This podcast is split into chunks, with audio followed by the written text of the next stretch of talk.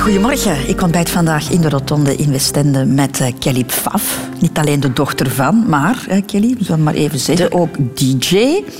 Ah, ik dacht dat je nog ging zeggen, ook de vrouw van. Ook al, maar je bent De moeder van. je bent DJ, maar ook eh, creatief manager van eh, de groep Boycott. En ook nog eh, make-up artiesten. Goedemorgen, Kelly. Goedemorgen, zeg. Dat is al direct een hele boterham, precies. Hè? Met zicht op de zee, Kelly. Mooi, hè? Dan denk ik aan al die badpakken specials die jij ooit gedaan hebt, allicht, als model. Sommige warme landen, sommige zeer koude landen. En eh barre omstandigheden, maar Hier aan zee ooit? hier aan zee ook, ja. ja. Bij hoeveel was, eh, graden? Ik denk dat het tussen de drie en de zes graden toen was. Ja, uit het water. En dan daarna moesten we er nog eens in. En dan doen alsof dat het heel leuk was om in het water te zijn. Heerlijk toch het leven van een model. Ah, fantastisch. Radio 2. De Rotonde met Christel van Dijk. Kelly, je bent er nog geen veertig, hè? Nee. Maar het lijkt wel alsof je er 60 bent in de zin eh, wat je allemaal al gedaan hebt in je leven. Is het echt? Vind je dat niet? Ik weet het niet. Toch al een heel, een heel leven achter de rug. Wacht, nu moet ik al eens denken. Ja, ja, maar alles is wel een beetje op elkaar afgestemd. Ik vind dat dat toch een beetje er is. Een normale domino-effect is. Dus dan neem ik aan dat jij al je keuzes dat je die heel bewust maakt ook. Nee, maar soms komt de... Ik, ik heb altijd zoiets gehad, het leven begint als je veertig bent. En het is, je hebt een kamer en je moet je dat voorstellen dat daar gewoon allemaal lichtknoppen zijn. En ik duwde daarin en daarin en hetgene wat mij aanstond liet ik aan. Hetgene wat ik niet leuk vond, deed ik uit. En zo heb ik eigenlijk vooral mijn twintiger jaren eh, ervaren. En in mijn dertiger jaren doe ik nu die dingen dat ik waarvan dat ik gewoon zoiets heb van, ah ja, die heb ik echt aangelaten. Dat ga ik een beetje verder uitbreiden. En dan, maar ondertussen, ik ben zo'n nieuwsgierigaard dat, dat, ik, dat ik weer ergens zo daar is een lichtje weer aan heb gestoken of daar. Dus dat zijn zo van die dingen. En het leven begint op 40, dus het moet allemaal nog beginnen voor jou. Ja, ja, ja. Ja. Dat, is, allee, dat heb ik toch altijd gezegd, we zullen zien. Hè. Nu, ik wil vandaag eh, met jou de afslagen van de rotonde van jouw leven even Mhm. overlopen, Kelly. Alle beslissingen die je hebt genomen, de, de gemiste kansen misschien ook. Maar eerst gaan we iets aan jouw Wikipedia-pagina doen. hè. Als bekend persoon heb jij een Wikipedia-pagina. En als je die openslaat op het internet, dan lees je dit. Kelly Yvonne Danny Pfaff, Beveren, 26 juli 1977, is een Vlaams presentatrice, model, danseres, zangeres en televisiefiguur. Voilà, dat gaat eigenlijk allemaal over de periode van wanneer jij bekend geworden bent. Hoewel, je bent eigenlijk altijd bekend geweest, uiteraard, als, eh, als dochter van. Maar jouw jeugdjaren hebben jou ongetwijfeld, zoals bij iedereen, ook eh, ongelooflijk gevormd en zijn heel bepalend geweest voor jouw persoonlijkheid. En die zitten niet in de Wikipedia-pagina. Dus we hebben Han Koek daar iets aan laten doen. Kelly Pfaff, geboren te Beveren op 26 juli 1977 als tweede dochter van de wereldberoemde topkeeper Jean-Marie Pfaff. Jongere zus Lindsay steekt de loftrompet over haar grote en sterke zus Kelly. Ons Kelly is altijd een heel vrolijke geweest en ook een heel beschermende. Dus als ik eh, op school of zo ruzie had, dan was zij de grote zus die mij altijd wel eh, uit de nood kwam helpen. Kelly was de jongen in huis en had meer vrienden dan vriendinnen. En als er iemand in haar weg liep of iets had gedaan wat niet kon, Dan eh, was ze er niet voor beschaamd om die een toek te geven. Dus dat is wel waar, ja. toekende Kelly stond stevast op de eerste rij om kattenkwaad uit te halen, vertelt Lindsay met de lach. We hadden vroeger brommertjes. En dan gingen wij ermee op de straat en dan eh, in de hè. En dan, eh, en dan eh, kwam de politie achter ons en hebben we die rap in de, in de garage gezet. En dan zo heel braaf in de zetel gaan zitten. Hè, onze, onze, ons hart helemaal zo tuk, tuk, tuk, tuk, tuk, tuk, tuk, tuk. En dan kwam de politie aan de deurbel en wij zo nee, nee, wij hebben helemaal niet gereden. Ja, dat was echt, eh, dat was echt super. En ondanks het feit dat papa en mama soms voor lange tijd in het buitenland zaten, ondertekenden ze stevast alle rapporten. Dankzij Lindsay weten we nu waarom. Dat Kelly vroeger wel eens de handtekening van papa en mama nadeed. Die kon dat goed. En wat ze ook goed kon, was haar kattenkwaad verstoppen. Zoals voor tante Annie Lamière uit Langemark, waar ze vaak logeerde. Het waren brave kinderen ook, ja. Heel brave. Ja, het waren brave, ja. En dat Kelly het lievelingske was van Annie kan ze nauwelijks wegsteken. Oh, lief. Het is niet wat Kelletje was, maar dat was heel lief. Ze waren alle drie lief, hè. Maar dat was eindelijk een bijoutje ook, ja. En tante Annie kan wel nog even doorgaan met superlatieven over haar bijoutje Kelly. Zo'n schoon meisje. Ja, schoon meisje. Meisje. Fien, La- eh, Lene. Lang En niet enkel tante Annie, maar ook juf Els, die les gaf in het vijfde en zesde leraar Oh my bij het Ballet van. Vlaanderen, spreekt vol bewondering over Kelly. Ja, ze was heel spontaan, ze, ze lachte graag, ze, ze paste zich heel vlug aan aan de groep. En mooie, lenige en vriendelijke Kelly bleef niet bij de pakken zitten. Op haar zeventiende begon ze met modellenwerk, maar bleef dansen, hield van zingen en was vast van plan haar vele talenten te benutten. Toen heel Vlaanderen haar in 2002 leerde kennen via de docus op de FAFs, ging de bal voor haar heel snel rollen. En de rest is history. My god. Ben jij zo'n beetje de jongen die jouw ouders nooit gehad hebben? Ja, dat was ik altijd. Ik was ook degene die met mijn vader eh, mee ging trainen. En, en, en ik speelde ook voetbal op het schoolplein. Ik heb, vers- ik heb geen enkele foto, denk ik, tot dat wij naar België zijn gekomen, waar mijn knieën intact zijn. geen enkele, hè? vol met blauwe plekken. Altijd. En dan ben ik wel diegene die ballet gaat doen en dan een beetje Miss Elegance gaat uithangen. Zo, het contrast is gigantisch. Maar ik denk dat dat ook een beetje is wie dat ik ben. De meest brutale ook van de drie? Ik ben, eh, eh, ja... Ja, ik heb niet echt eh, een filter. Brutaal, ja. Ik zal nooit iets zeggen om iemand, iem- iemand te kwetsen, want het is wel zo. Ik ben altijd vrij positief en, en, en vrolijk en, en zeer beschermend om hetgene waar, waarvan ik hou. Maar ehm, ja, ik, ik, ik, allee, ik ben nog altijd niet goed. Juf Els, dat was mijn favoriete juf, hè? Ja? Ja, ah man. Die heeft er echt voor gezorgd dat ik mij heel gemakkelijk kon aanpassen hier in, in België. Want dat, die juf Els is van bij eh balletschool. En zij was echt wel degene die ervoor zorgde dat ik me op mijn gemak voelde en dat ik terug... Het was, het was een ander studiesysteem, eh, een andere school. Ik, ik- Ah, we zullen het er straks nog over hebben. hè? Ah, ja, ja maar ik ben er even niet goed van aan het horen, zeg. De Rotonde. Over de afslagen van het leven. De eerste afslag in een mensenleven, Kelly Pfaff, dat is eh, ja, de wieg, hè, waarin je geboren wordt. Dat is een afslag die je zelf niet kiest, maar die toch wel allee, heel belangrijk is. En ik neem aan jouw eerste herinneringen dat die volledig Duits gekleurd zullen zijn. Want je hebt van je derde tot je tiende in Duitsland gewoond. Ja, maar ik heb ook heel fijne herinneringen nog van toen dat we in, allez, in Haasdonk woonden. Voor je derde jaar? Ja. Ja, dat is raar, hè. Maar ik weet dat nog, ik vond de stoet dat wij deden in het eerste kleuterklasje, ik, dat is iets dat ik nooit ga vergeten. Die route, de refter bij de nonnetjes, hoe dat, dat rook naar de warme chocomel. Ik ga, dat is zoiets... Dat ga ik nooit vergeten. En het grappige is dat je dat nu nog zo eens kunt gaan bezoeken. Hè, en dat riekt er nog altijd hetzelfde. dat is raar. Ehm, nee, en dan is dat zeer Duits getint. Allee, eigenlijk... Ja, Duits getint, maar wij zaten op een Europese school. Ik heb wel mijn, mijn eh, twee, tweede en derde kleuterklasje heb ik wel in Duits gedaan. En dan ben ik eh, naar de Europese school gegaan. En eh, tot het vijfde, ja. Maar je hebt daar ook talen geleerd. Je hebt daar Ja, vanaf het Nederlands eerste krijg je daar al eh, een, een taal. Je kunt zelf kiezen de welke. Dus de ouders bepalen zelf eh, welke taal dat je krijgt. Het eerste, het derde en het vijfde en het zevende krijg je telkens een taal erbij. En dan kunnen ze, mijn moeder heeft gekozen om het in het eerste leerjaar al Frans te doen. En dan in het eh, derde kregen we Engels. Dus Dat is ook heel bepalend. Hè? Is ook, ook voor jouw carrière als, als model later, dat je perfect Ja. zoveel talen kon spreken. Ja, ja het, is, het is zeer aangenaam om, eh, om veel talen te kunnen, hebben, allee, te kunnen eigenlijk. En gewoon dan toch in Duitsland. Dus Duits schrijven kan ik niet. Je spreekt kan ik niet. nog. Spreken vlot, geen enkel probleem. Dat zit erin gebakken. Mhm. Frans ook. Maar een Engels zeker. Ik heb mijn kinderen ook altijd eh, in het Engels wat opgevoed. Dus, Ah ja? Ja. ja. Ah, je spreekt Engels met hen? ja. Ah ja, oké. Niet altijd. Sam vindt dat zeer irritant. Omdat hij het zelf niet zo goed spreekt. Ja, of- maar pas op. Hij maakt dan altijd zo... eh, merci beaucoup, dat is Fr- Frans voor dankjewel. Dus eh, dat wij zeggen, wauw, papa, goed talen, ja. Gracias, gracias, dat is dankjewel, dankjewel. Allee, zo van die dingen.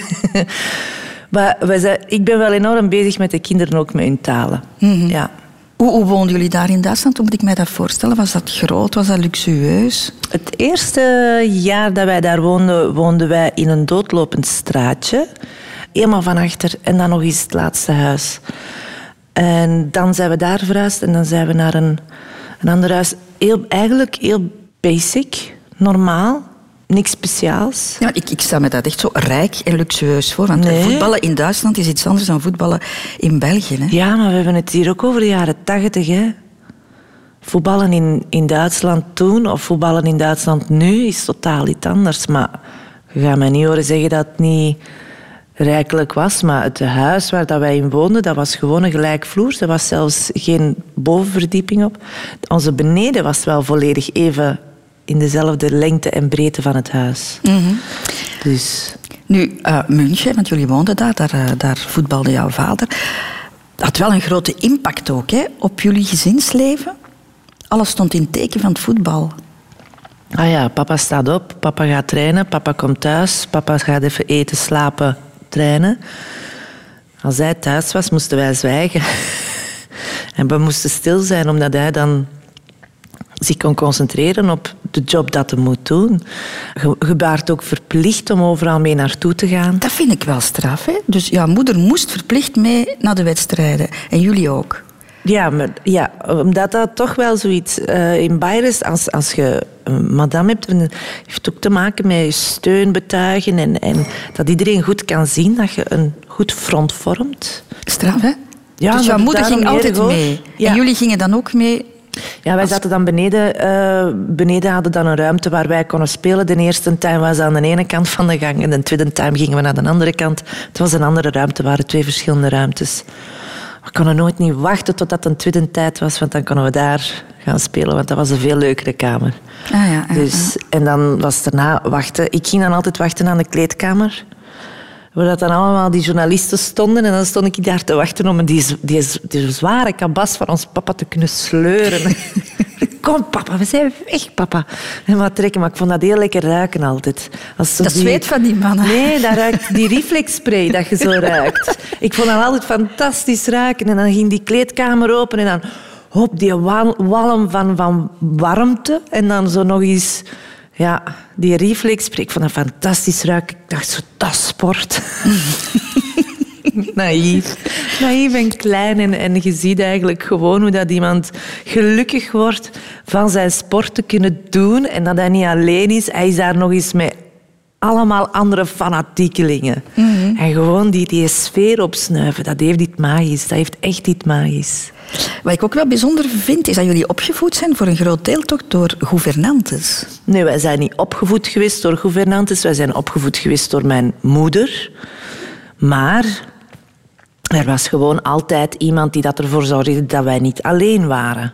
Als mijn vader in Turkije ging spelen, dan ging mijn moeder ook. En dan kwam zij in de vakantie. Of gingen alle vakanties gingen wij dan naar daar. Ehm, maar er waren periodes dat gewoon dat, dan mijn mama, dat de gouvernante thuis was. En mijn mama in Turkije zat voor ons papa te zorgen. En dan wisselden die elkaar af. Hè. En dat dan de gouvernante naar daar ging voor papa te zorgen, want die kan niet koken. En, en dat ons mama dan bij ons, bij ons was. En die gouvernantes, dat was ook jullie steun dan. En, eh, Ja, we hebben vooral de eerste paar jaren hebben wij ehm, jobstudenten gehad. Hè? Dus die, dat, eh, die, jobstudenten, dat is niet juist wat ik zeg.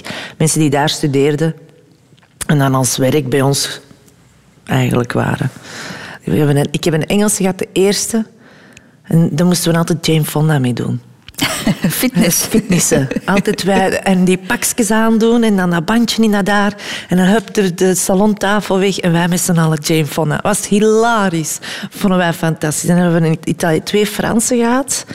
En dan de Italiaanse heb ik tot de dag van vandaag, Manuela, heb ik daar nog altijd eh, contact mee. Maar jullie zijn dus eigenlijk wel heel internationaal opgevoed, hè? Ja. Internationaal, multicultureel. In 88, Kilifaf, keren jullie terug naar België. Hè, want Ja. jouw vader ging dan eh, kippen bij, bij Lierse. Mhm. Dat was niet zo leuk voor jullie, want jullie wilden eigenlijk in Duitsland blijven. Maar ja, je kent, je kent niks anders. Al je vrienden zijn daar, je vriendinnen, eh, je school. Eh, ik, ik, ik was toen ook enorm bezig met, met dansen en, en, en mijn groepje was daar. En Debbie die speelde toen op internationaal niveau tennis. En, en die, die heeft zelf... Ik weet nog dat Debbie zei op een gegeven moment... Als wij naar België gaan, dan speel ik nooit meer tennis. En Ze heeft nooit meer tennis gespeeld. Echt waar. Daarom met de, met de, met een intro van de Pafs, dat zij zo tennis speelt. ach, ik, ik lag in een deuk dat zij net dat koos om, zo, allee, ja, om dat te doen. Maar dat is typisch Debbie, daar moet ik altijd zo... ik vind die hilarisch als Debbie. Maar dus jij was dan tien jaar en op die leeftijd is dat heel, heel eh, erg. Dat was heel Verschrikkelijk om, om al je vriendinnen en zo achter te laten. ja, hè? Want Zeker. ja. Dat was niet fijn. En terug opnieuw beginnen. Hè. Ja, je moest een nieuwe vriendenkring eh opbouwen. Volledig alles terug opnieuw. Hè. En je wist niet hoe of wat. Mexico was net achter de rug. En, en op, op mijn school wisten ze allemaal wie, wie dat we waren. Hè. Dus dat maakte daar niet uit. Er waren nog andere kinderen van voetballers. In Duitsland bedoel je, toen je in Duitsland ja. zat. Ja. Die dat daar of in de buurt naar school gingen. Of, allee, ja. Dus het was toen al. Was het al ambetantig. Als, als papa bijvoorbeeld slecht speelde, dan voelden wij het een hele week. Dus je wist al helemaal niet hoe dat, dat zou zijn wanneer dat je naar België komt. Want daar had ik nog mijn vriendinnen en mijn kameraden die mij wat verdedigden. Nu stond er helemaal alleen voor. Hè. En? Ja, dan, dan, dan, ik denk dat wij vanaf toen als zussen en met mijn ouders nog feller zijn samengeklied. Was dat nodig? Dat was nodig. Ja, dat was nodig. Op school bijvoorbeeld? Nee, ik, Was had, ik ging in Antwerpen. Mijn zussen die gingen in Braschaat naar school.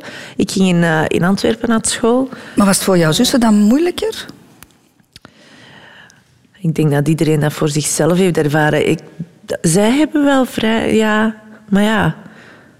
We zijn, we zijn nu niet bepaald drie meisjes die hun, hun laten doen. En ik was al zeker niet één die haar liet doen. En ik ben er zeker van... Ja, we hebben, we hebben het wel heel zwaar gehad. Maar in welke zin zwaar? Kan je daar voorbeelden van geven? Van mezelf of van mijn zussen? Ah, In het algemeen, zo werden jullie gepest bijvoorbeeld? Eh, Oh, sowieso. Dat sowieso. Maar ik denk dat iedereen wel een, eh, een, een pestgegeven verhaal heeft. Eh, maar het, het werd vooral... Je werd gepest voor iets waar dat je... Kijk, je wordt, waar dat je wordt geboren, in welk nest, daar kun je niks aan doen. Je kunt er wel iets aan doen waar dat je later wordt. Het, het werd op een bepaald moment zo erg dat je niet meer wist waar de balans ligt tussen moet ik nu fier zijn op mijn vader of moet ik nu kwaad zijn op mijn vader. Dus zo, dat je zo... en Dat is, dat is geen fijn gevoel, want je bent heel trots op je vader. Dus ja, maar ik zeg het, dat, dat, dat gaat één oor in, het ander eruit. En als er echt iets was dat er los over ging, bij mijn zussen of voor eh, Lindsay was, dan, dan stond ik aan haar schoolpoort Om een toek. om een toek uit te delen. Zeg maar zeker, van mijn zus blijft af. Zo simpel is dat. Kon je daar thuis over praten? Of over... Met mijn zussen, hè. Het is, het Maar is met daarom, ouders? Wisten jouw ouders dat, dat dat gebeurde? Maar ja, tuurlijk, de ouder is ook niet blind. Hè, maar aan de andere kant, wat moeten ze doen? Wat moeten ze doen? Ze kunnen niet veel. Als, als uw kind bij u komt, mama, ik word gepest, ik word gepest. Als ze het al komt zeggen, wat ga je doen? Ga je ieder kind afgaan en die ook een toek geven? Dat gaat niet, je bent een volwassene. Je weet als ouders, weet het wel. Maar je wilt... Ja, je voelde je eigenlijk ook een beetje machteloos. Schuldig hadden ze. Mijn vader had ook een moment dat hij zich wat schuldig voelde, omdat hij zoiets had van... Oei, wat doe ik mijn dochters aan? Maar En hoe heb jij jezelf daartegen gewapend? hoe wapenduurders... te- Dat is, ik vind dat eigenlijk een, een, een, een moeilijke vraag. Je kunt daar niet tegen wapenen. Dat gaat niet. Je wordt al aangevallen op iets zonder dat je kunt stappen. Dus de- de- je kunt daar niet tegen wapenen. Je kunt alleen zorgen dat je altijd blijft rechtstaan. Dat is het enige dat je kunt doen. Maar dat is zoals als zweepslagen op je ziel. De, het, hetgene wat je daar dan... Het enige wat je kunt doen, is blijven gaan. Blijven gaan. Want je heeft wel sporen nagelaten. Maar iedere zweepslag laat sporen achter. Ik weet niet of ik juist ben, Kelly, maar ik, ik voel zo ehm, dat je er heel vaag over babbelt. Over, Ik eh, zal daar ook steeds over vaak dat over... pestgedrag en over wat jullie meegemaakt hebben. Ik, de- de- er zijn heel erge, dingen, heel erge dingen gebeurd, maar ik zal er ook altijd heel vaag over blijven, omdat het heeft geen nut om altijd terug te, ki- te kijken. Je, bent, je hebt het ondergaan, je hebt je wondes gelikt en je gaat door. En ik kijk niet graag achterom. Ik vertik dat. Maar ook omdat het te veel pijn doet, denk ik. Hè? Nee, Dat omdat ik toen in een tijd de wonden heb ge- gelikt. En ik heb mijn tijd van rouw daarover gehad. En ik heb, dat is van toen. Het heeft geen nut om altijd te, te, te, te, zwelgen in, in het verleden. Dat is hetgene wat, dat je, wat dat je uit leert. Maar je kunt, je kunt niet blijven terugkijken. Het maakt u wel tot wie dat je bent. Maar... En de- bepaalde dingen kunnen dan gewoon, de lessen die dat jij hebt getrokken, kunnen doorgeven aan je kinderen. Dat is het eerste dat ik mijn kinderen heb geleerd. Is, ik heb ze een, een wit blad papier gegeven. En ik heb gezegd, verfrommelt dan uw schoen. Heel goed verfrommelen. Maak het tot een prop van, van me kan niet meer. En dan daarna moesten ze het uitstrijken van mij. En dan heb ik tegen hun gezegd van, kijk, dat blad, puur wit, hè, dat was hoe dat je bent geboren. En in je leven gaan de mensen tegenkomen die dat dus zo verfrommen. Jij kunt dat proberen gladstrijken, dat gaat niet lukken. Dus kwets nooit iemand, want iedere plooi dat je achterlaat op iemand zijn ziel, daar wilde jij je naam niet op hebben. Maar ik zal er altijd vaag over blijven, omdat ik niet vind...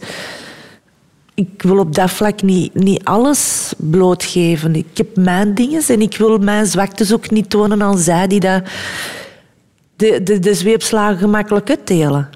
Want dan geef ik ze net foeier om nog meer te gaan slagen.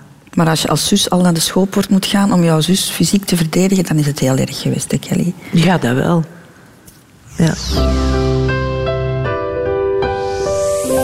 De studies, Kelly Pauw, daar wil ik het ook wel eens over hebben. Want jij maakt al heel vroeg een keuze. Hè? Al in de lagere school kies jij voor een balletopleiding. Ja. Ja, ik kwam van Duitsland en ik, had, ik deed niet anders daar dan na school dansen, dansen, dansen, dansen. En ehm, in Duitsland waren dat ook altijd... Daar spreken ze over. Allee, dat is gedupt, hè.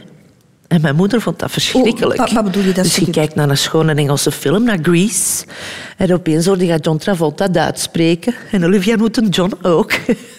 En mijn moeder vond dat verschrikkelijk. Dus die deed niet anders dan MGM-films kopen voor ons. Dus ik ben opgegroeid met Gene Kelly, Fred Astaire, Ginger Roger. En eh, dus dat was ook hetgene wat ik dan wou doen. Zingen en films. En oh, ik, ik, ik, magisch vond ik gewoon de films van MGM. En eh, ik ben dan in Duitsland ben ik met, eh, met tapdansen ben ik dan zo eh Bayerisch en dan Duits en dan Europees kampioen tapdans geworden. Wat dat grappig was, want de, de kampioenschap, Europese kampioenschap was in België te doen. Dus kon iedereen komen kijken. Dus ik zit hier met een Europese kampioen Ja, aan de ja, maar wel van de- zeg. van de Amai, mi- amai. Van de kleintjes, hè. Was negen. Ehm, en dus dan kwamen wij terug. En dan eh, in de zomervakantie. En eh, ik ging kijken naar West Side Story met Daan van den Durpel. En ik vond dat zo knap, die musical en wat hij deed. En, en toen dat we naar België kwamen, was, had hij gezegd... Laatste auditie doen bij het Ballet van Vlaanderen. Zie of dat ze het kan, wil doen.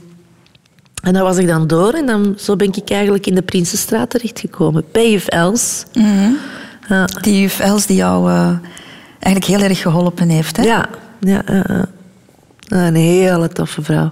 Die jou opgevangen heeft en die jou... eh, Ja, maar ju- juf, juf Els was, was ah, altijd positief en, en motiverend. En eh, ja, lief. Vooral lief. Zeg, en jouw ouders die vonden dat oké, zo. Dochter die ballet, een balletopleiding deed, want dat is een beetje vaag als je dat bekijkt, hè, professioneel, later, eh, Het is toekomstgericht. sport, hè. Ah ja dat, is, ja, dat is ook natuurlijk zo, ja. Het is sport, hè. Het is fanatieke sport, hè. Maar zo op school, om kwart na zeven, was ik al alle dagen op school, hè. En dan was de ballet, balletpakje aan. En ja, tot half negen, en dan ging de bel, hè. Ja. En dan na het school hadden we ook nog les. En in de weekends, en ik ging zelfs nog avondscholen, want ja, daar hadden geen tapdans, dus dan ging ik in Antwerpen ook nog tapdansles volgen en zo. Dus ja, Wel een streverken, hè, Kelly? Nee, maar ik, ik ben wel iemand die daar zegt... als ik iets doe, ga ik voor 100% of ik ga niet. Dat is wel zo. Als je niet van plan bent om het goed te doen, begint er dan niet eens aan. Blijf eraf, laat het dan over aan diegene die het wel 100% goed wil doen. Dat is zo... Of je gaat ervoor of niet. Punt. Maar je bent dan moeten stoppen met dat ballet. Ze hebben mij de keuze gegeven toen om te zeggen van... Kijk, ze kan het wel afmaken, dat gaat geen probleem zijn, maar... Dat gaat een heel grote worden. En als ze point staat... Ze gaat nooit in een danscompagnie daardoor terecht kunnen Omdat je Ah, te groot bent. Ja. Maar dat was toen een keuze en dan ben ik musicvorming gaan volgen. Maar was dat een klap dat je dat niet voelde? Oh ja, dat was een enorme klap. Allee, je gaat daar 100% voor. En, en, en ja, ik weet niet, ik, ik, ik hou enorm van geuren. Hè. Dus de geur die er hing, de, de, de geur in de kleedkamer, dat was haarlak. Dat was al wat je daar ook in de kleedkamer. Haarlak. Ken je die gouden bussen? Ja. Haarlak, want er mocht geen sprietje loshangen. Maar geen sprietje. Of je kon teruggaan. Dat moest allemaal goed in het. Ja, ja, ja. Dus haarlak. En, en, en dan als je de, de balletkamer binnenkomt, dat is dat, dat hout en die parket. En, en dan ook later met de points aan, hè, de kalkbak. Dat is zo, die geluidjes gewoon. Hm. Is dat een beetje een gemiste afslag voor jou? Nee. balletopleiding? Nee, dat is geen gemiste afslag. Nee. Als je weet dat je later toch niet een effectief... Ik ben een meter tachtig. Als ik op mijn tenen ga staan, zeg ik een meter negentig. Welke man gaat er mij dan nog onder zijn arm kunnen zetten? Laten we samen dansen. Op jouw zestiende ben jij al internationaal model. Ja. Dat is jong, hè? Ja, te jong als je daarop terugdenkt. Maar nee, nee, helemaal niet. Ah, Dat waren zo'n andere tijden, jong. Er waren geen gsm's. Dat was, de communicatie ging via fax. en, en, computer, dat, dat, dat moest nog eerst zo wachten met die verbinding, dat verbindingsgeluid. Dat was een totaal andere periode. Want jij zat al hè, op die leeftijd alleen in Parijs. Jij woonde in Parijs. Maar ik woonde wel boven het agentschap. Eh, in de weekends, als ik niet moest werken, dan ging ik naar België. En als ik moest werken, dan kwamen mijn ouders. Dus tijdens de week waren er wel altijd volwassenen bij mij. Neemt niet weg dat het zwaar is. Hè? Je zit op een kamertje van, van drie op zeven, zal dat zijn. Waar je badkamer, je keuken en je bed en al in staat. Hè? Zo, dus zo, zo luxueus is dat niet. Hè? De kakkerlaken zaten er toen ook nog. ja, ja, nee, luxueus is dat niet. En wauw, wauw, wauw, is dat totaal niet. Maar het is... Het, het, Allee, het zorgt er gewoon voor dat je weer voor die 100% wilt gaan, zodat je... Dat kamertje, mijn eerste kamertje in Parijs, ik ga dat nooit vergeten. Want dat heeft ervoor gezorgd dat ik altijd zoiets heb gehad van en blijven gaan, zodat je niet blijft zitten in dat kamertje met die kakkerlakken.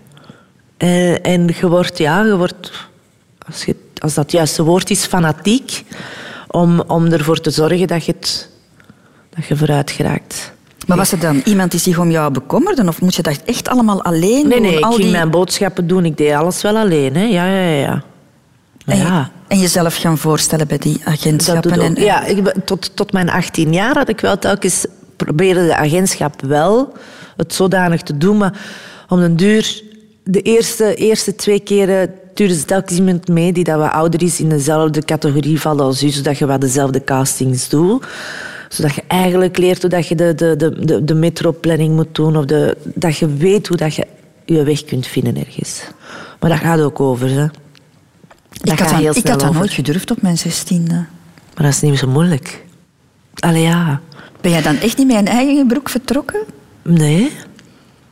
Spannend.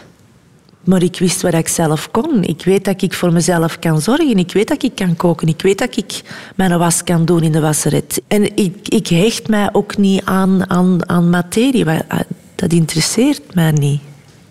Ik heb heel de wereld rondgereisd. En, en ik had gewoon bepaalde dingen die van mij waren... had ik altijd bij om mijn kamer aan te kleden. En dan voelde dat aan als thuis. Ah ja, je bracht dingen mee. Ja, een, een, een en, mijn muziek, bepaalde cd's dat ik altijd bij had. Zo dat.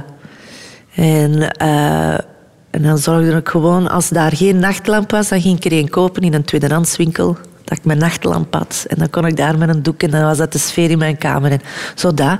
Dus ik maakte het wel altijd mijn eigen ding. En eenzaam geweest daar ooit? Maar je bent heel eenzaam, maar je wordt daardoor wel heel sociaal. Want iedere casting dat je doet, je praat met mensen, hè, dus met andere modellen. En voordat je het weet, s'avonds zit er opeens acht man bij u in uw appartement en dan heb je gezellig spaghetti gemaakt en spreekt samen af en, en doe van alles en, en van welk land kom jij. Dus je leert wel heel sociaal te zijn met mensen en je leert niet zozeer van eh, te vertrouwen, maar te genieten van snelle vriendschappen. Omdat dat is het enigste dat je op dat moment hebt.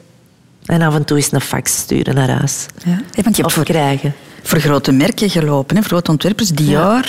Armani, ja. Ja, nee, Katushka. Ik heb, ik, heb, eh, ik, heb het heel, ik heb het heel fijn gehad. Ja. Heel fijn en, en, en niks... Tot die, allee, ik heb het geluk gehad dat ik nooit niet echt in gevaarlijke situaties kwam. Of dit of dat. Want dat kan ook. Hè. Je hoort de wildste verhalen. Hè. Dus eh, nee, Maar snel volwassen geworden daardoor ook, hè, Kelly? dat wel. Ja, zeker. Nog volwassener. kan het nog erger. Ik heb het ook elke week over de liefde. Ja. Daar heb ik het trouwens heel graag over, moet ik zeggen. Je bent heel snel volwassen geworden. Op je zestiende hè, was je al aan het Ja. werken in, in, in het buitenland. Was je op dat gebied ook snel volwassen? Nee. Ik had wel een lief toen ik 15 was. Eh, tot mijn 19. Maar ik heb altijd gezegd... Maar je zegt, maar dat is echt heel privé. Maar ik heb altijd gezegd, niet voor mijn 18e. Ja, ik had zoiets van, nee, ik wil 18 zijn, ik wil volwassen zijn en een volwassen beslissing nemen om te bepalen wat ik dan ga doen met mijn lichaam. En dat heb je dan ook gedaan. Je hebt Ja, die jongen heeft heel lang mogen wachten. nee, heel lang mogen wachten. Maar als je dat zo plant en als je daar zo'n zaak van maakt, dan maak je daar een verschrikkelijk belangrijk moment van. Maar dat is ook een belangrijk moment. Je, la- je, je zet je deur toch niet voor iedereen open? Wat is dat nu? ik ben kieskeurig wie dat er bij mij in huis mag komen. Ze, hè? Nee, nee. Natuurlijk, dat is ook een belangrijk moment. Als jij... Dat, dat bepaalt wel de, de, het gevolg van alles. Hoe dat je ermee omgaat, hoe, hoe ongemakkelijk dat je je eigen daarmee voelt, hoe vrij dat je erin kunt gaan. Dat bepaalt zoveel wat dat je wilt ontvangen of kunt geven. Daar mogen je niet lichtzinnig over gaan. Dat is, het is uw lichaam en je geeft het voor de eerste keer weg aan iemand. Dat wil zeggen dat je volledige controle laat varen en zegt, je mag doen met mij, het intiemste gedeelte van mij, mocht jij nu eens doen wat je wilt. Dat vertrouwde jij toch niet zomaar aan iemand toe? Moest iemand zijn die het waard was. Zeg maar zeker. Zeg maar zeker. Dat is, dat is toch logisch? Maar die relatie is dus niet blijven duren. Nee, nee, nee, nee, nee. Maar het is nog wel altijd mijn beste kameraad, hè? Is het echt? Ja, ja, ja, ja, ja, ja, ja. Het is een Hollander, maar het is nog wel... Het is wel mijn- Ondanks. Ja, ja, ja, ja. Dus nee, en... en allee, ja. Zijn, zijn zus was ook mijn, mijn eh, bruidsmeisje en zo. En hij was ook op mijn trouw in Zwitserland. Dus ja... Ja, want behalve Sam heb ik jou eigenlijk nooit met een man in beeld gezien. Nee, dat zouden mij ook nooit niet hebben zien doen. Met hem wel, hè. met mijn eerste vriendje. Hè. Maar daar was ik vier jaar mee samen, maar dan zat ik altijd in het buitenland. Het eerste lief dat ik dan heb gehad was Sam. Maar dan is dat ook niet echt iets... Nee, ik ben geen wilde geweest. Ik zeg het toch, ik laat ik niet iedereen zomaar... eh, Dat is mijn huisje wel tevreden. nee, nee, nee. nee. Zeg, en zo die, die periode dat je in het buitenland zat, hè, want je hoort dan die wilde verhalen over modellen en mannen die daar rondhangen. Ik kan daar eigenlijk bijna geen wilde verhalen over vertellen. Doordat mijn vader zoveel mensen kende internationaal en hun manier om mij toch te beschermen, was om mij telkens wel, als ik naar een land ging, mij ergens te plaatsen bij vrienden of kennissen van hun. En dus je gaat je job doen en dan kwam je thuis. En dan hadden je hebt je eigen kamer of gelogeerde in een appartementsgebouw bij andere modellen. Of, dat was altijd eigenlijk Ah, ja, dus wel... op dat gebied ben je dan wel beschermd opgevoed. Ja. Op dat, ja, hetgene wat dan ze konden doen om mij in een andere situatie te beschermen, dat deden ze wel. Ze zullen altijd wel gezorgd hebben van, ah ja, daar naartoe, ah ja. En in de buurt van een faxmachine. faxmachine was toen zo belangrijk. Hoho. En dan ben je Sam tegengekomen Ja. tijdens een televisieuitzending. Ja. ja, en dan wist ik, het is een keuze dat ik nu moet maken. En dat is, de- dat is nu eens de beste afslag dat ik ooit heb genomen in mijn leven. Door, dat, door die beslissing te nemen om te zeggen van ja, ik weet toch goed genoeg een relatie, dat kan niet werken als je 11 op de 12 bijna in het buitenland zit. Dat gaat niet. En dan heb ik gewoon beslist van, weet je wat, ga ik hier en in België en ik ga zien wat, wat, wat het mij brengt om hier in België iets te doen. Maar jij geeft dus echt alles op, hè? want je had echt een hele mooie carrière daar. Je was ook nog jong, hè? begin twintig. Je je had nog Ja. heel wat jaren voor de boeg en jij geeft dat op. Voor Wel, een man. De, voor de beste afslag van mijn leven. Ik zeg dikwijls, ik heb geluk gehad dat ik op zo'n jonge leeftijd mijn, eh, mijn man ben tegengekomen. Maar aan de andere kant, ik prijs mijn eigen ook gelukkig dat ik op zo'n jonge leeftijd het door had dat dat de vent van mijn leven was. Ik haal nog steeds voldoening uit alles wat ik doe. Wat heeft het nut als je een carrière wilt hebben zoals een Naomi Campbell, maar je hebt, je hebt niks? Ze mag zij de ene miljonair na de andere hebben. Die mag mooie vakanties... Allemaal mooi glitter en glamour. Dat is heel schoon. Maar dat is een lege huls. En dan vo- voelde ik mijn eigen veel liever met een gevuld hart dan een glazen hart waar daar niks in zit. Terwijl je heel graag dat wilt delen met mensen, maar met wie? Gaan ze met je om, om wie dat je bent of om wat dat je bent? En hier had ik de kans om wat dat ik ben met iemand te delen die dat mij gewoon wou hebben voor wat ik ben, niet wie dat ik ben. En wanneer dat je in de omstandigheden groot wordt gebracht als wat ik ben in opgegroeid, dan weet je dat zo te appreciëren en dan is dat zoiets unieks dat je daar niet snel je rug eh, naar en zegt dat dat, dat doe je niet gauw. En ook, hoe komt dat je zo zeker wist dat dat bij Sam niet was? De eerste avond dat ik Sam leerde kennen, dus dat was zoals dit, je moest een avond ervoor al toekomen en dan de volgende dag waren de opnames, omdat die heel vroeg startte. En Sergio had toen tegen... Ik kwam toen, ik kwam toen eigenlijk van het buitenland. Sergio had tegen mij gezegd, ah, ik ga eens voorstellen hem. Dat is Kelly. Kelly, dat is er een voor u. En dan zag ik daar Sam zitten. Zijn oorbel, zijn plastieke armbandjes. En ik denk, allee, nu is hem toch op zijn kop gevallen. En dan begon ik met Sam te praten. En we hebben een hele avond zitten praten. Ik zeg altijd, Sam verliefd, ja, op de eerste babbel. Zo, liefde op het eerste zicht, nee, de eerste babbel. En opeens werd hij voor mij zo mooi. Nog, die heet dat nog. Het is een hele mooie man. Ja, want de meeste mensen vonden dat, we moeten daar eerlijk in zijn, een heel vreemde combinatie. Ja, Je- Daar is eh, een beetje mee gelachen misschien. En weddingschappen opgedaan. Ook al is het Maar ja, ja, hoe lang zou dat duren? En la la la. Ja, tuurlijk. Dat, dat contrast was enorm grappig, ja. Moet je dat tegenhouden? Ik heb over het laatst nog iets, iets gepost op mijn Instagram. In het leven moeten gaan hoe dat het gaat. Het kan er soms wel raar uitzien. Maar je moet je leven leiden hoe dat jij dat wilt. En niet laten bepalen door een ander. Je wilt geen 80 zijn en terugkijken, had ik maar.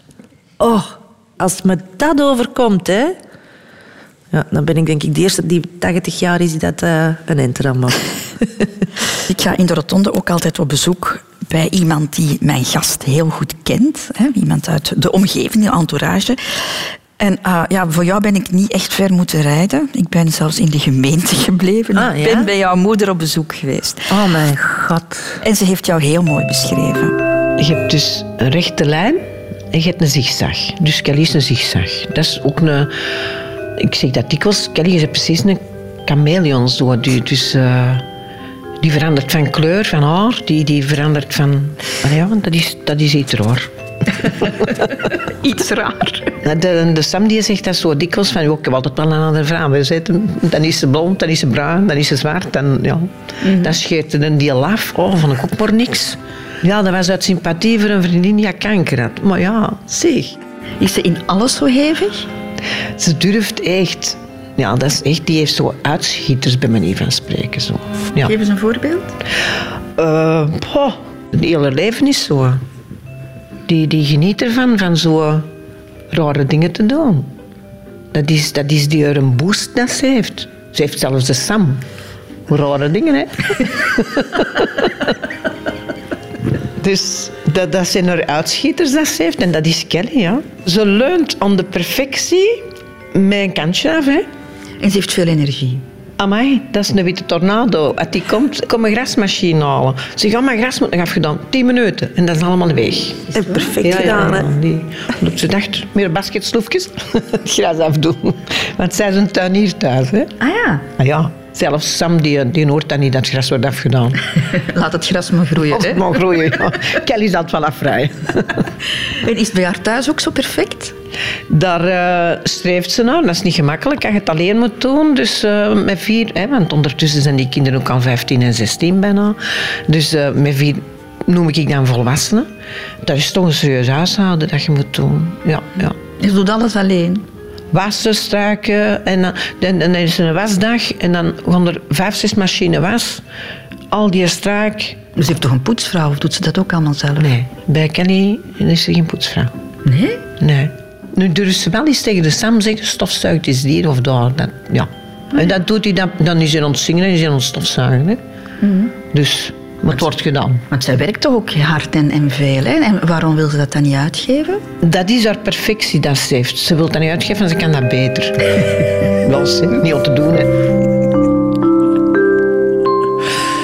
Ja, van die moeder moet het hebben, hè. Alles, alles wat je doet, of alles wat je zelf doet, doe je beter. Dat is jouw motto. Ja, nee, dat is dat niet. Ik heb gewoon zoiets van... Als je naast zit, dan moet je er zelf voor kunnen zorgen. Anders is het te groot. ja, maar, ja, dat is toch zo?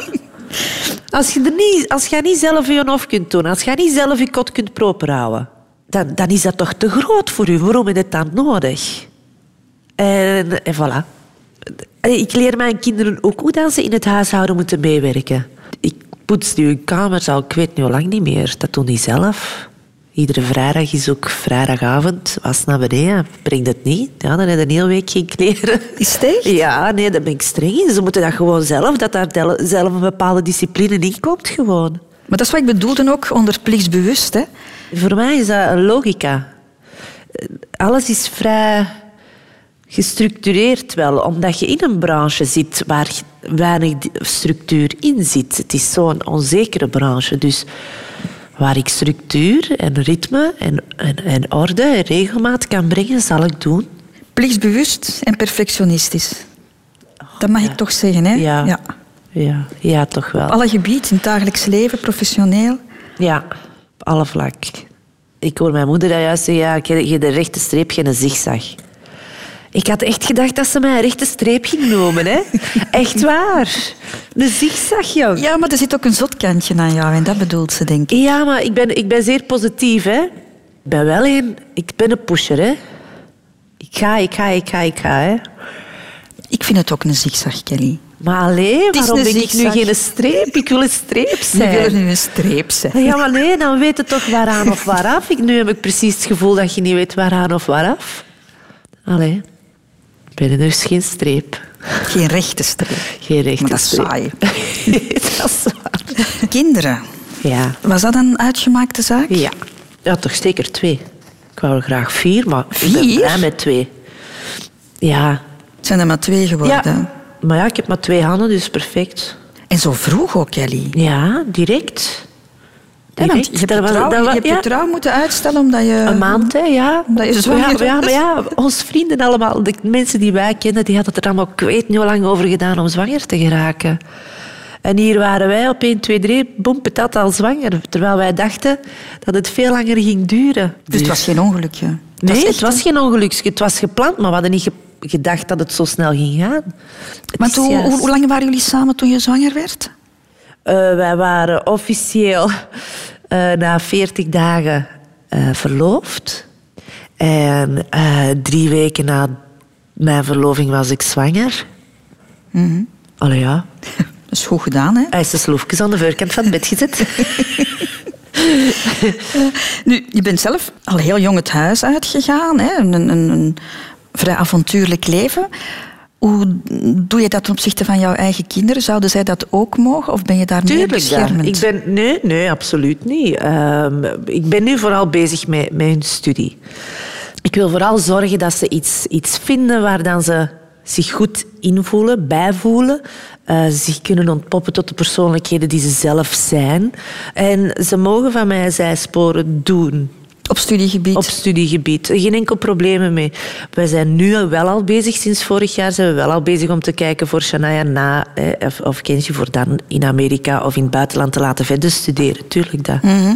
Nu, ik ben dus bij jouw moeder geweest. Hè. Uh, ze vertelde mij ook een geweldig verhaal over de examenperiode Oh, bij jullie nee, thuis. Dat is dus geen geweldige periode. Ik kan dood van de stress. Ja, ze zei ons, Kelly heeft examenstress. Ja, maar echt, ik ga, ik ga, eraan, ik ga eraan kapot, jong. Omdat je, je, je helpt je kind op alle vlakken, maar je weet gewoon van... Ja, nu, laat het los, hè, Kelly. Nu maar moet jij, laat, doen, jij hè. laat het niet los. Hè? Ah, nee, maar jij ik- maakt ik- de ik- samenvattingen voor jouw kinderen. Nee, ik maak die niet, ik maak die niet zelf. Hè. Ik maak met hun samen hun samenvattingen en ik bedenk de vragen en hoe dan ze wat moeten doen. Ja, ja. Nee, maar ik ben daar wel echt mee bezig. En dan, wat staat er dan allemaal op dat bord? Vertel het maar, hè, kom aan.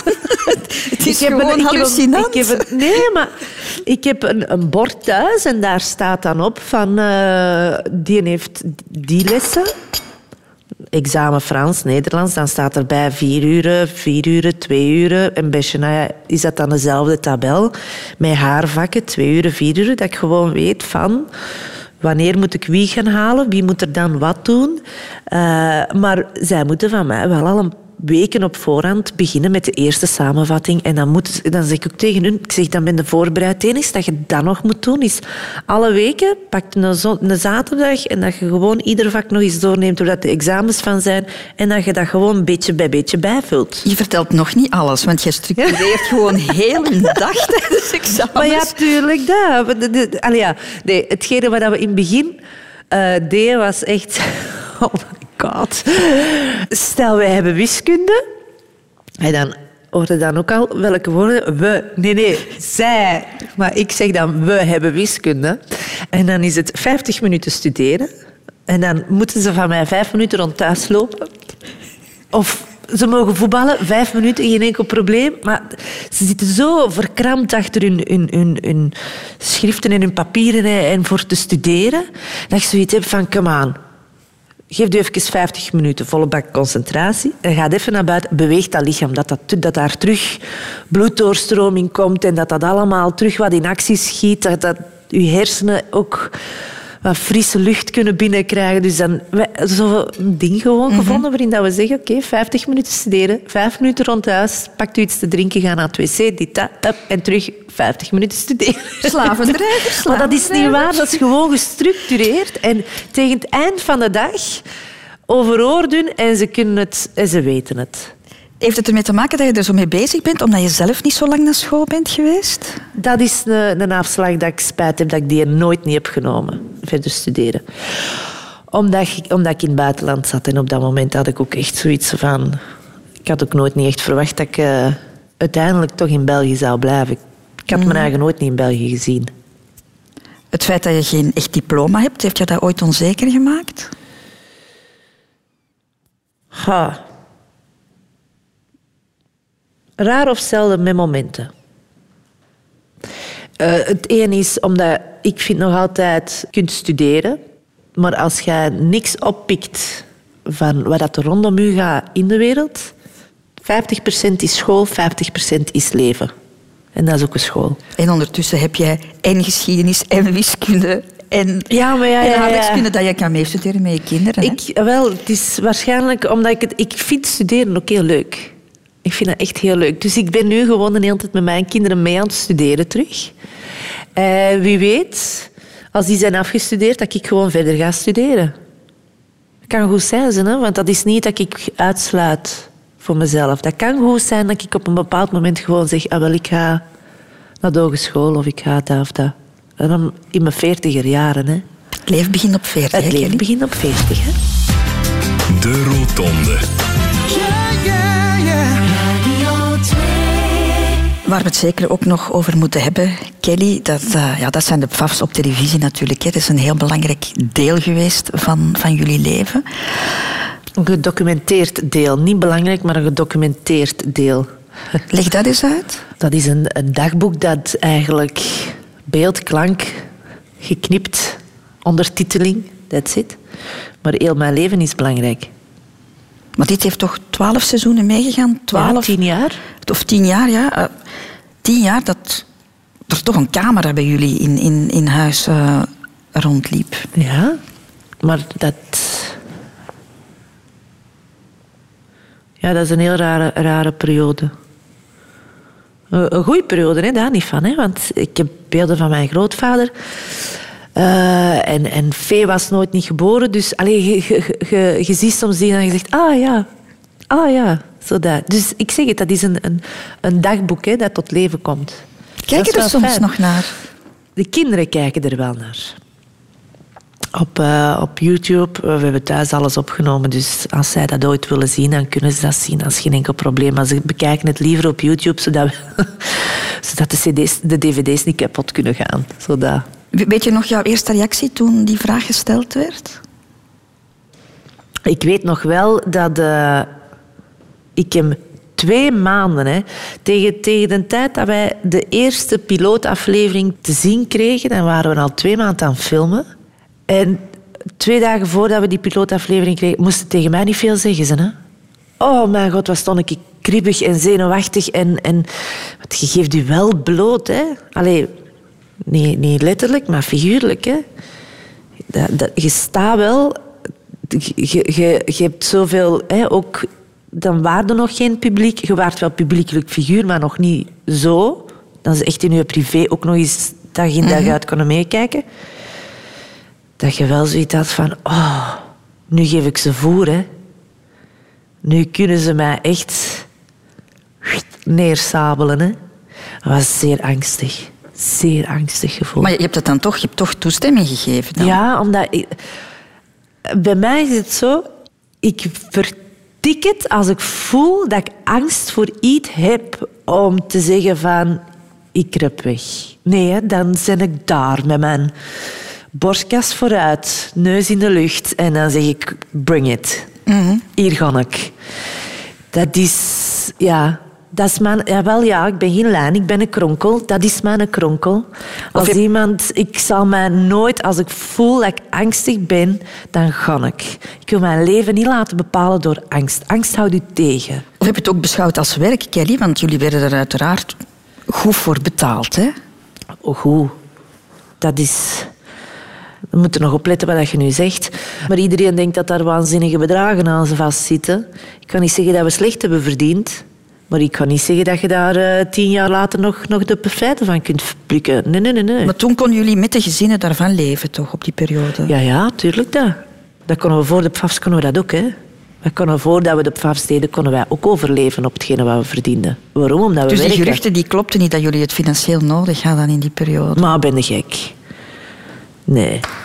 Waarom? Allee, ja, dat begrijp ik niet. Maar er zijn, och, er zijn zoveel geruchten. Eh, Weet je, dat, noem ik nu eens bezigheidstherapie. Als je allemaal die geruchten gaat moeten geloven en dit en dat. Sommigen zijn gewoon zo van de pot gerukt dat je denkt van nee. Wij zeggen ook heel vaak als we zo van die dingen lezen, en dat klinkt misschien platvloers en plat, het interesseert me niet, als we dat wij gewoon thuis zitten. Hoe feller dat je in de stront roert, hoe feller dat hem stinkt. En hoe feller dus dat je ingaat op de meest belachelijkste uitvindingen om een... Dat is de, we noemen dat ook de komkommertijd voor de pers. Wanneer dat er weer van alles wordt geschreven. Gewoon omdat er niks valt te schrijven. En meestal zijn wij daarvan wel de Ah ja, nu, met de villa alweer. Hè? Och Die ja, villa zeg, die, eh, bedoel, als je dan, eh, zelfs als je dan belt van naar die, naar die... Niemand heeft met die, met die mensen contact gehad. het, gaat erover om eventjes eh, duiden dat jullie villa dat daar de villa pornofilms porno-dingen. Ja. Ja. Maar niemand heeft blijkbaar met die mens contact gehad. Nog wij, nog de gemeente, nog die mensen van, de, van het immobiliënkantoor. Niemand heeft daar contact mee gehad. Maar opeens staat dat wel in die boekjes. Voor jouw kinderen is dat ook niet plezant, hè, Kelly? Want Ja, maar mensen worden denken daar op, niet Die aan. worden op school daar wel over aangesproken. Hè? Ja, en, en, en, maar mensen denken daar ook niet aan. Ik heb mijn kinderen opgevoed als wij naar het restaurant gaan, dat die altijd mooi netjes mee aan tafel zitten. Of wanneer dan ze klein waren, dat, dat ik een, vroeg altijd voor een eh, tafel in de hoek. Dus dat, ze- dat er een hoekgedeelte is waar ik ze kon neerzetten, dat ze daar konden spelen. Mijn kinderen zullen nooit rondlopen op restaurant van me van die dingen doen. Waarom niet? Ik moest me eigen daar wel goed van bewust zijn dat als mijn kinderen een boer laten aan tafel, of die zijn luidruchtig aan tafel, mensen in dat restaurant gaan wel onthouden wat mijn kinderen dat toen hebben gedaan, twintig jaar later. Als ze die tegenkomen, ze dat tegen hun zeggen. Maar komt Janneke of Mieke tegen op restaurant die dat, dat ook doen, en twintig jaar later kunnen ze die mensen tegenkomen, ze zullen het niet zeggen, ze zullen het niet meer weten. Dus ik heb mijn kinderen van jongs af aan zeer bewust moeten maken over het feit dat al wat dan ze doen, dat mensen binnen twintig jaar dat nog altijd wel gaan weten. Dat maakt het niet gemakkelijk, want je wilt je kind ook ademruimte geven om fouten te maken. Je zei daar straks, hè, een uur geleden ongeveer, van ik wist als kind soms niet, moet ik fier zijn op mijn papa of moet ik boos om hem zijn, omwille van die bekendheid en alles wat daar rondhangt dan. Maar eigenlijk zit jij nu in, hetzelfde, Ja. in dezelfde situatie, hè? Ja. Als ouder dan nu. Als ouder. Maar dat zorgt er dan ook weer voor dat bij, bij mijn ouders was het zo dat, dat hun dat overviel. Ik ben erin grootgebracht. En je hebt er daarna ook zelf terug voor gekozen. En ik heb er zelf voor gekozen. Maar ik weet dan ook wat, hoe dat ik mijn kinderen moet opvoeden. Die hebben zelf nooit niet geweten dat ze op televisie kwamen. Wij hadden hun wijsgemaakt dat dat gewoon iemand is die dat, dat filmde. Zoals het irritante neefje dat komt filmen en dan daarna... Hè, ah, kijk wat het hem heeft gefilmd allemaal. Zo, hè? Maar je bent wel voor hen gestopt Ja, met de FAFs. ja. Dat was ook een be- bewuste Natuurlijk, keuze. dat. Ik zal op, op, wat mijn kinderen betreft zal ik nooit geen, geen keuzes maken waar ik niet twee keer over heb nagedacht. Ik ben zeer beschermend tegenover mijn kinderen. Eh, ja, nee, ik ben echt mama Leo op dat vlak. Hè. Maar waarom heb je dan toen beslist? Omdat, mijn, omdat zij hebben daar toen niet voor getekend. Zij hebben daar toen niet voor gekozen. Dat hebben wij gedaan. En het is niet eerlijk om hen niet de kans te geven om te voelen wat het is om semi-anoniem te zijn. Je moet ze gewoon, ja... Je moet ze beschermen, jong. Kleine kinderen, kleine zorgen.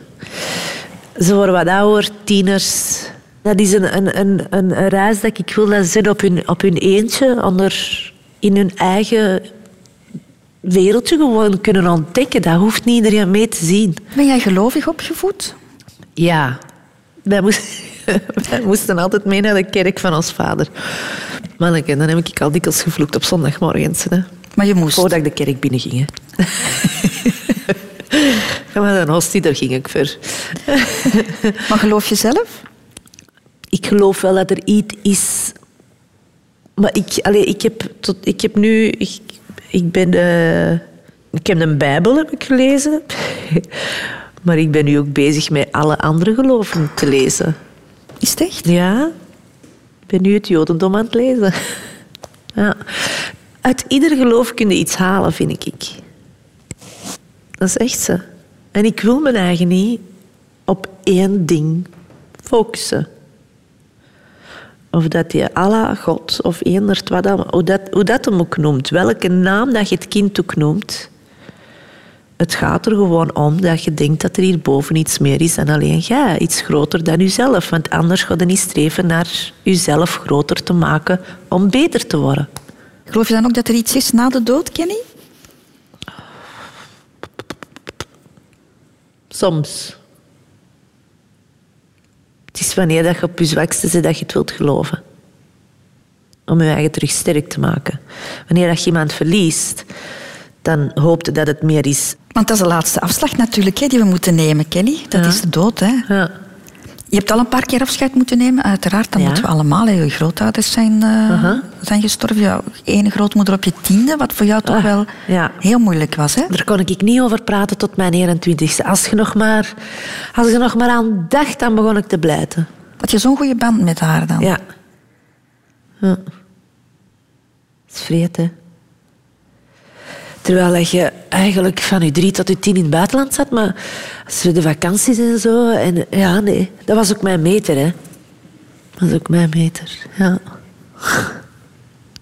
Dat was de moeder van jouw moeder, hè? Ja.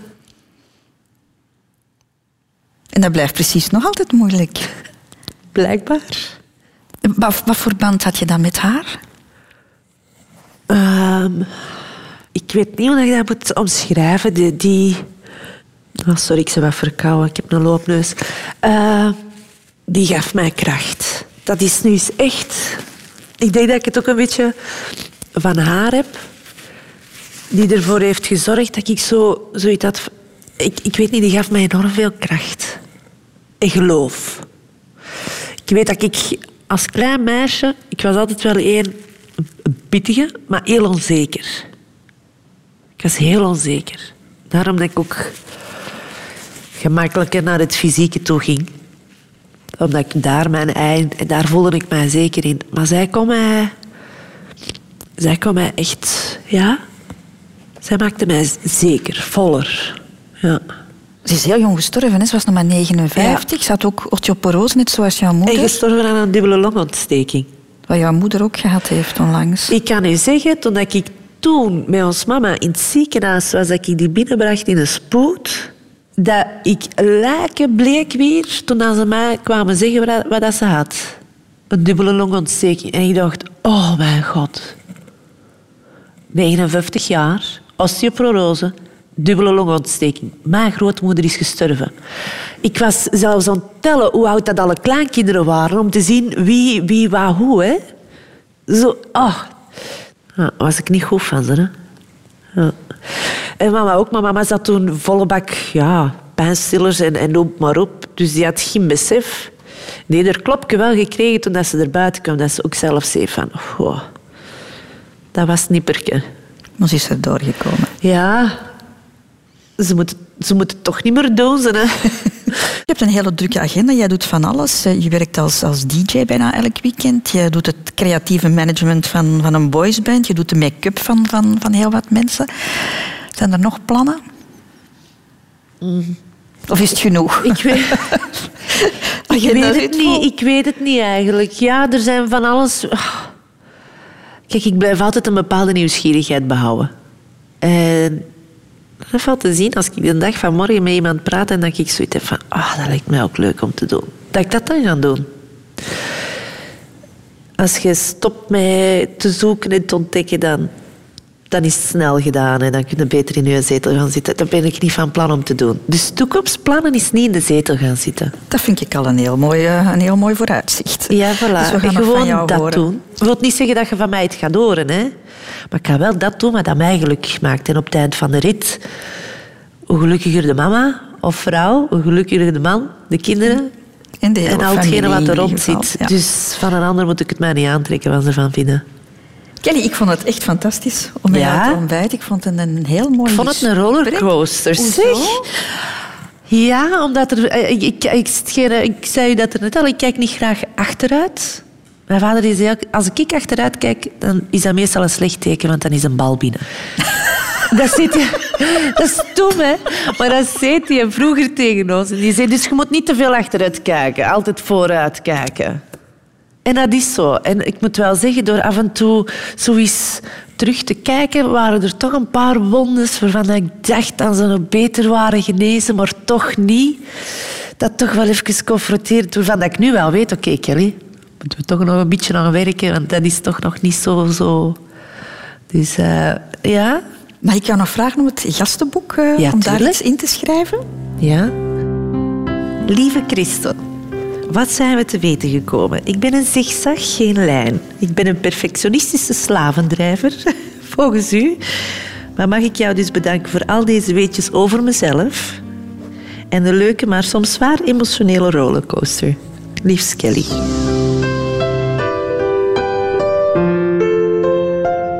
Radio.